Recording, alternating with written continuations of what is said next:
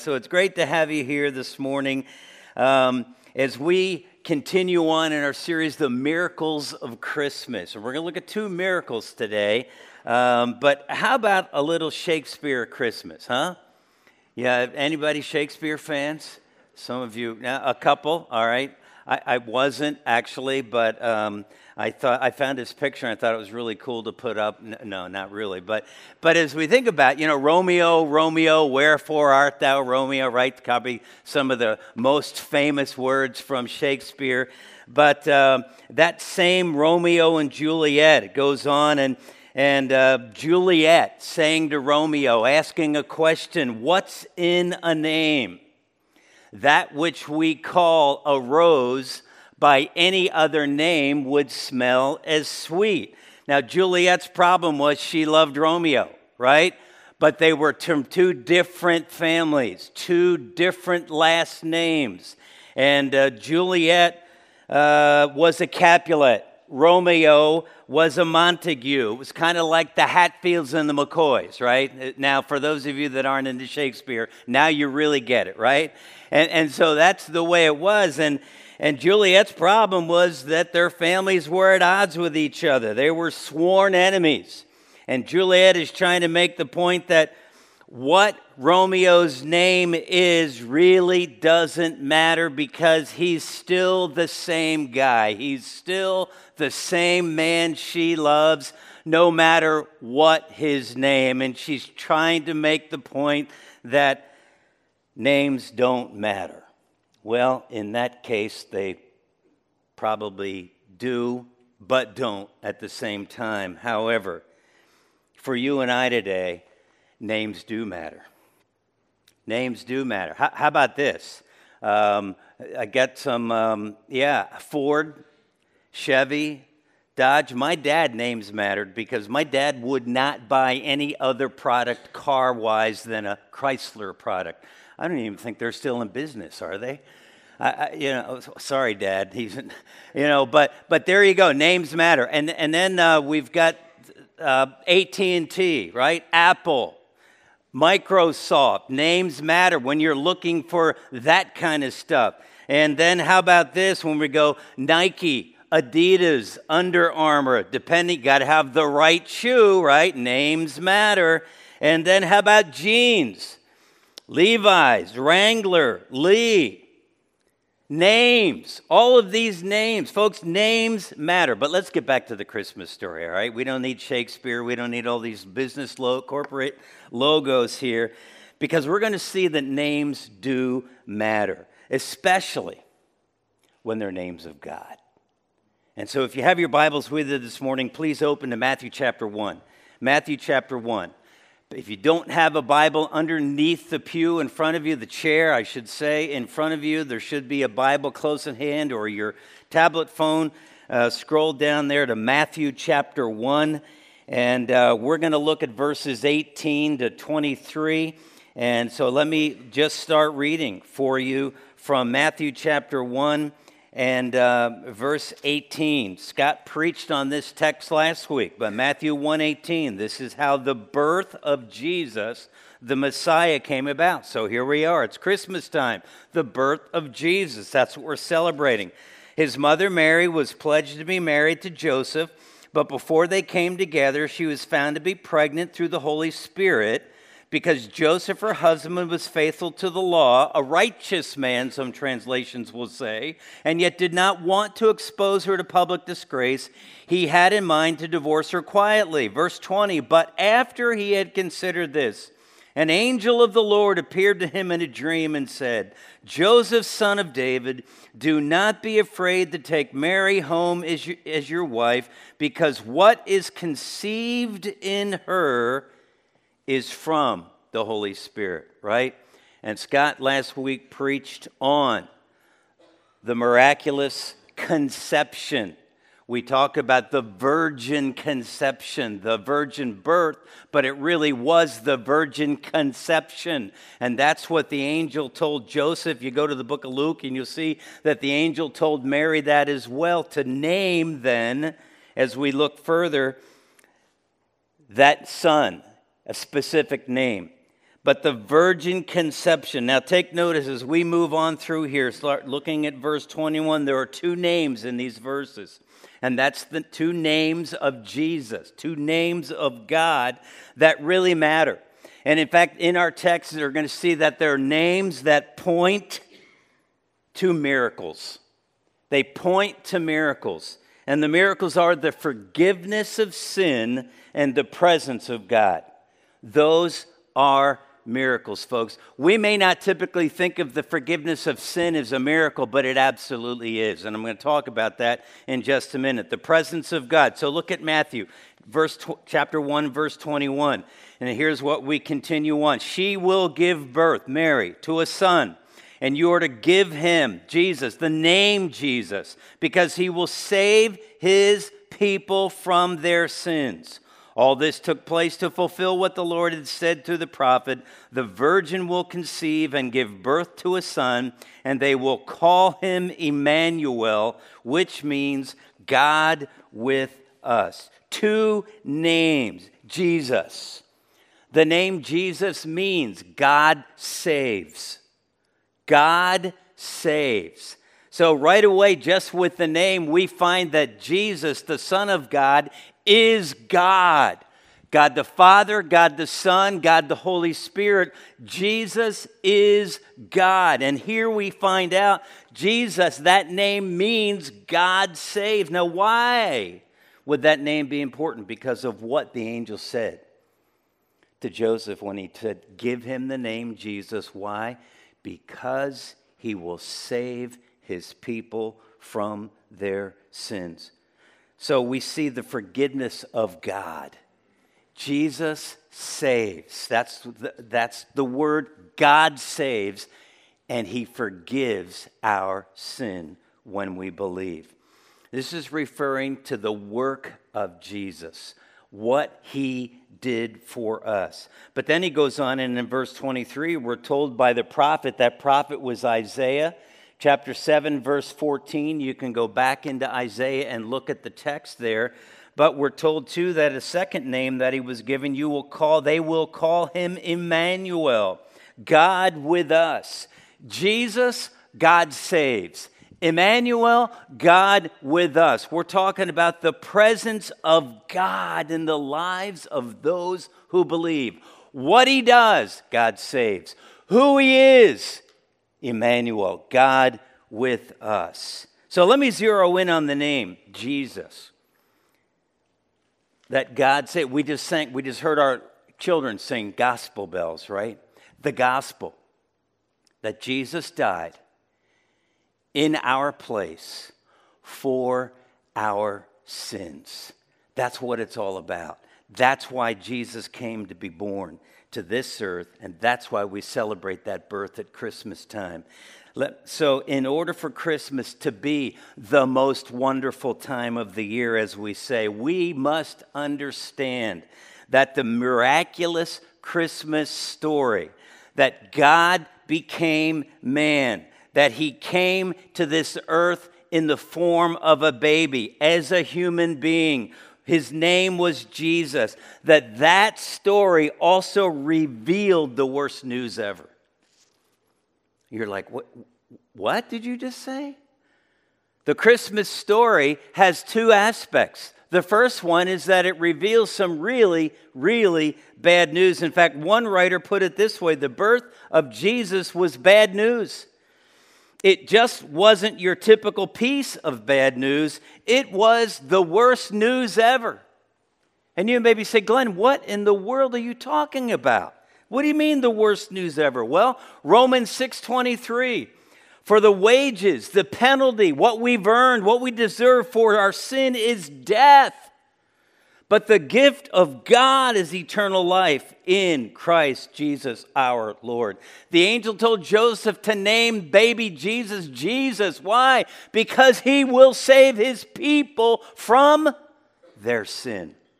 That's what is the worst part of the Christmas story. Jesus had to come because of our sin. And Paul says the wages, what we deserve because of our sin, what we have earned because of our sin, is death. That's the worst news ever. Death. The bad news of the Christmas story is that sin existed. Sin makes us active enemies of God. So much so that we don't even see our own sin. So much so that we refuse to believe that we're that bad, that we're as bad as we read we are because of our sin. We like to play the blame game, don't we? If something goes wrong and we react wrongly, what do we do? Well, it's the teacher's fault. Or, well, it's the coach's fault. Or, well, it's my boss's fault. Or, my wife, or my husband, or my parents, or my kids. You, you get the idea of what we're talking about? We go all over the place. We blame everything else for our sin but ourselves because that's what sin does to us. It blinds us to our own need of Jesus Christ. But when we admit our sin, when we acknowledge that we need what Jesus died to provide forgiveness of sin and when we accept the worst news ever about the Christmas story, sin, that it's true of us, it makes Christmas that much more wonderful and amazing and glorious when we realize that the wages of sin is death. Sin will bring death to us, but the gift of God, Jesus, the gift of God is eternal life through Jesus Christ our Lord. The gift of God, eternal life, life after death, never ending presence of God. We're going to get to Emmanuel in just a minute. But death is eternal, forever separation from God in hell. That's what sin does for us, to us. The worst part of the Christmas story but the gift of God, Jesus Christ, was born to die in our place for our sin. Huh? That's the unbelievable, amazing truth of the Christmas story. That the gift of God is Jesus Christ. That Jesus came to save us from our sin. That's why the angel told Joseph to name that baby boy Jesus, because he would save his people from their sin. Have you received the gift of forgiveness for your sin? Do you know that Jesus forgives? Do you believe that he died in your place to forgive your sin. Only God, in the person of Jesus Christ, can take care of our sin and as a result, the death that it brings. Have you received the gift of salvation? God, help us to grab hold of this amazing truth and see in Jesus the salvation that we need, that comes only through him. For it's in Christ's name I pray. Amen.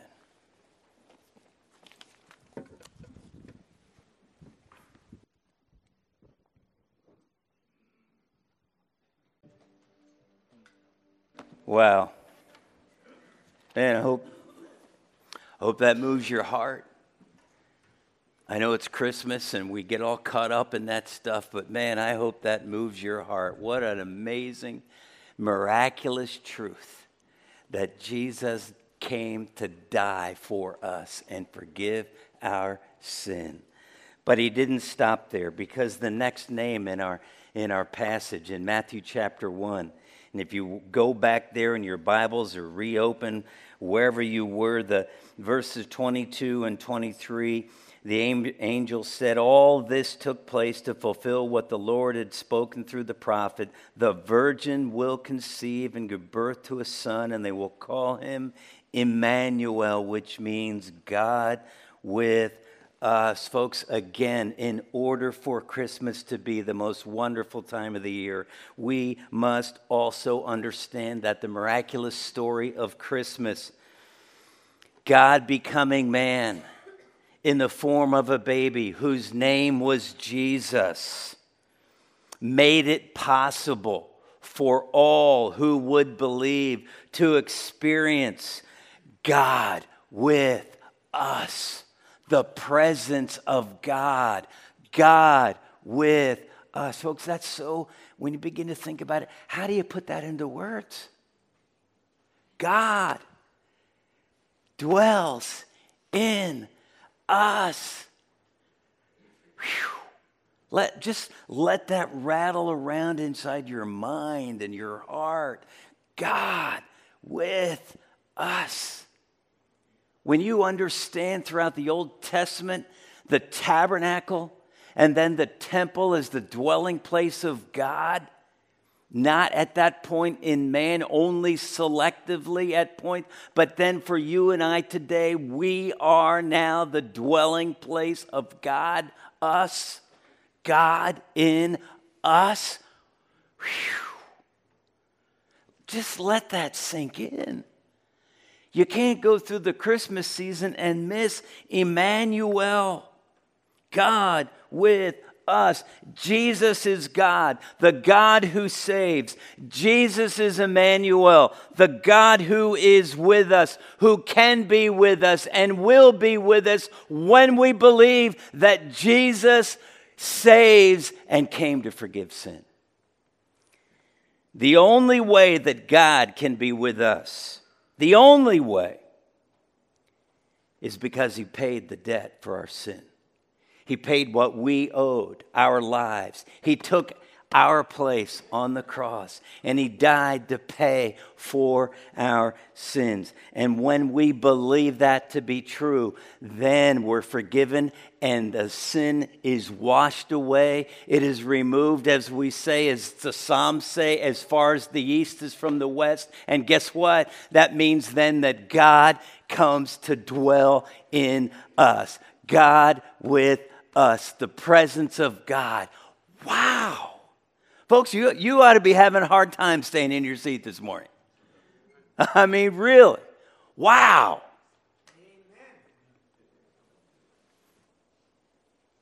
Jesus is God, the God who saves. He's Emmanuel, the God who is with us. Listen, Joseph needed to know that, didn't he?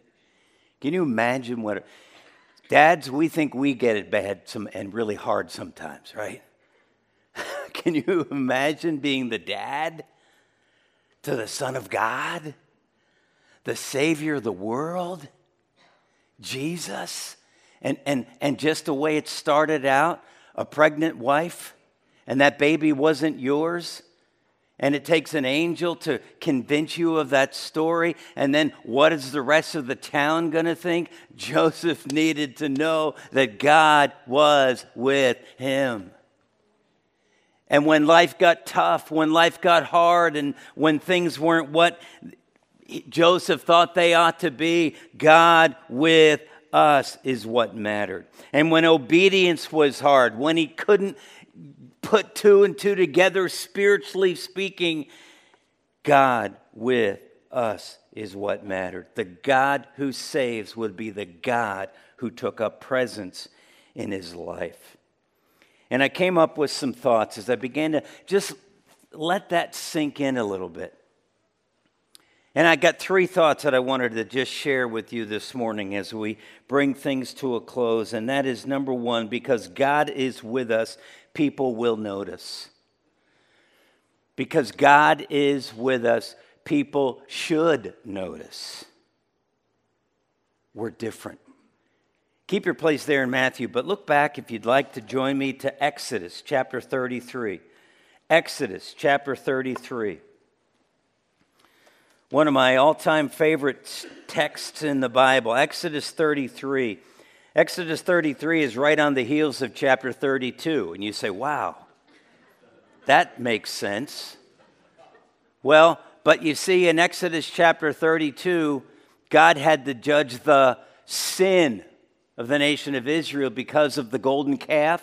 Do you remember that story? If you don't, check it out. Exodus 33. God had said, You shall, shall, have no other God. Don't make any other image of God. And yet, the nation of Israel, when Moses and Joshua went up the mountain to get the law from God, they made a golden calf and worshiped, and God judged that sin. Now we get to chapter 33. And, and remember, God is leading the nation of Israel pillar of cloud by day, pillar of fire by night, and He's directing them. And He says, chapter 33, verse 3, he says, Go up to the land flowing with milk and honey. They'd left Egypt, they're on their way to Canaan, the, the promised land. But I will not go with you. What? I will not go with you. He says, You're a stiff necked people, and I might destroy you on the way. When the people heard these distressing words, they began to mourn, and no one put on their ornaments. And, and, and it's like, Wow, you got to be kidding. Panic. God's been leading them, and He says, Now I will not go with you. I'll send an angel, but that's it. Well, we get down to verses 7 to 11, and we find out that Moses had set up a tent. We called it the tent of meeting outside of the camp. And that's where Moses would go and pray and talk to God. And he went there in verse 12 as one of those instances of Moses talking to God in the tent of meeting. And he said to the Lord, You've been telling me, lead these people, but you've not let me know who you'll send with me. He was going to be God, but now he said, I'm not going with you he says to them, I know you, you've said, you've told us, I know you by name and you found favor with me. If you're pleased with me, teach me or show me your ways so that I may know you and continue to find favor with you. Remember that this nation is your people. And as he continues to pray, the Lord replied in verse 14, My presence will go with you, Moses, singular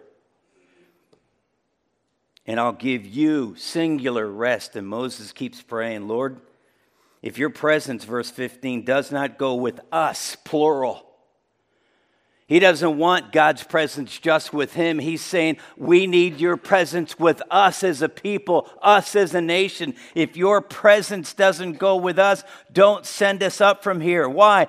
How will anyone know that you are pleased with me? And get this, folks, and with your people, unless you go with us, what else will distinguish me and your people from all the other people on the face of the earth?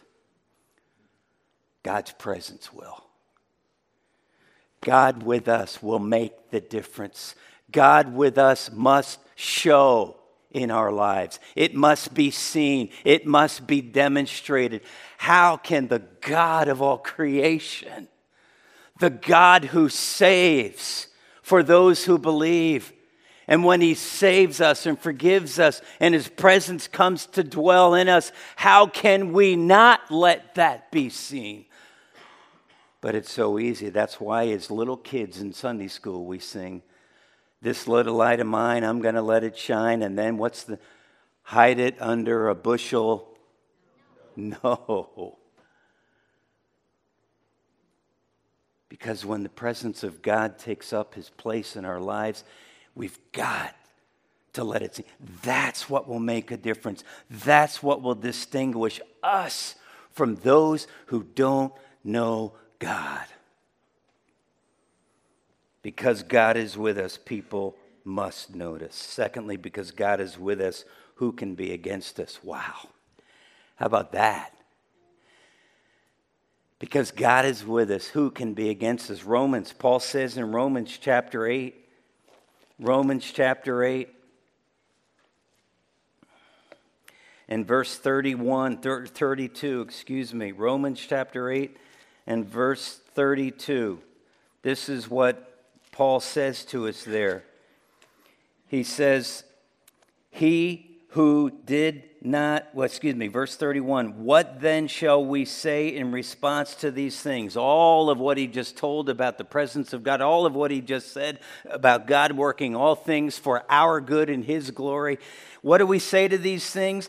If God is for us, Romans 8:31, if God is for us, who can be against us? If God is with us, who can be against us? What's the answer, folks?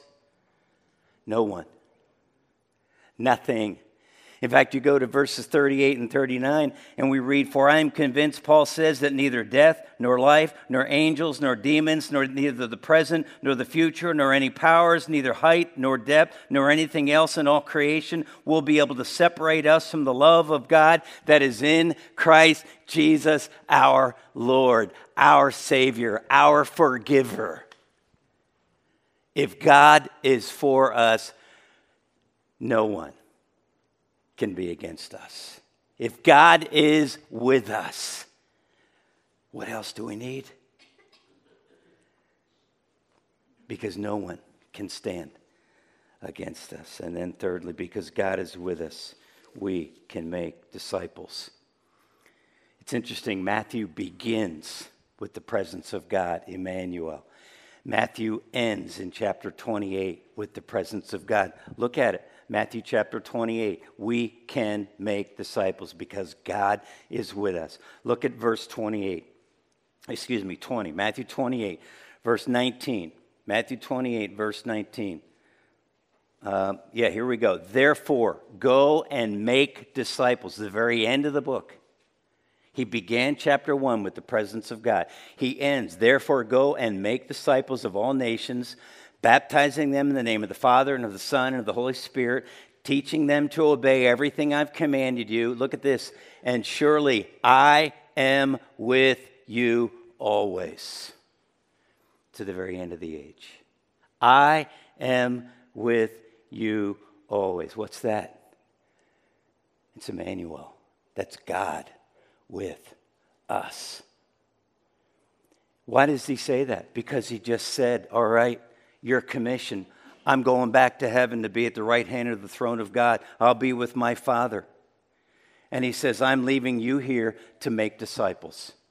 You got to go, you got to baptize, and you got to teach to obey. And when you do that, that's the Great Commission. Make disciples of all nations. Guess what? If you'll remember that I am with you always, as you go to make disciples, I am with you always.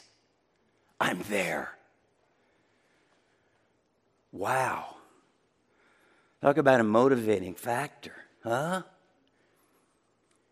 How about did you as a kid or as a parent experience in those thunderstorms or hurricanes or a bad storm of any kind in the middle of the night, you get up and jump into bed with your mom or dad, or your kids get up and jump in bed with you. Why? Because you're scared to death. And why? Because their presence gives peace and comfort and encouragement, and, and you put your arms around them. Or they, if, if you're a kid and you, you, you, your parents put their arms around you and hug you tight and cover you up, and, and you feel safe in that storm. Why? Because your parents are with you. It's even better than that. God is with us. I will always be with you, even in the darkest storms of life.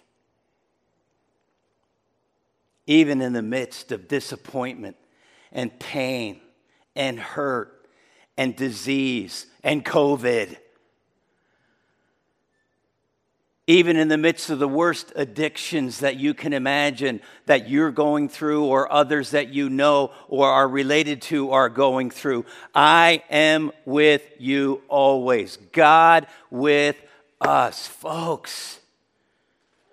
When God is with us, he, he has to be seen. We can do the job He's called us to do of making disciples. You say, so what's the point of all this? What's the miracle? Well, the miracles, the miracles are the forgiveness of God and the presence of God. When we understand our sin, which that's the whole point of getting that sin is the very worst ever news about the Christmas story. Because if there was no sin, we wouldn't need Christmas. we wouldn't need the birth of Jesus. But because there is sin, we need Jesus. And when we understand that sin and how it's made us an enemy of God, Paul says we don't want anything to do with God. We don't seek after God. We don't want to know about God. Nothing at all to do with God. And yet, that's how we were. And yet, God so loved the world that He gave, right? The gift that he gave his one and only son. Jesus was born as the greatest gift of all time. That's why we celebrate Christmas. That he loved us so much that he gave his one and only son that whoever would believe wouldn't perish, wouldn't experience eternal separation from God in hell, but would have everlasting life. God with us forever. Whew. What a great, unbelievable, amazing gift. And when we grasp that truth, that Jesus is the God who saves and forgives, that Emmanuel, Jesus, is the God who is with us, his presence, what a miracle, and that people ought to see that difference in our lives. Yeah, we, we ought to realize in the midst of all that, because He's with us, no one can be against us. And because He's with us, we can do all that He's called us to do as we just simply let our light shine before men that they may see our good works, how we live our lives, and do what? Glorify God, point to God, give God the credit, give God the honor, give God the glory because of what they see in us. They see the presence of God, and it can't help but shine brightly. That's why he says, Let your light shine. That's our responsibility. And when we light those candles Christmas Eve, it's signifying, let your light shine. That's what it's about. What an amazing, amazing Christmas truth. God saves, and God is with us. Whew. I trust if you don't know Jesus today, you will believe that He died in your place for your sin, to provide forgiveness, and to change, transform your life so that His presence can live within you. Wow. What an amazing Christmas gift, huh? Beautiful, beautiful, unbelievable Christmas truth. Let's sing as we close our time together.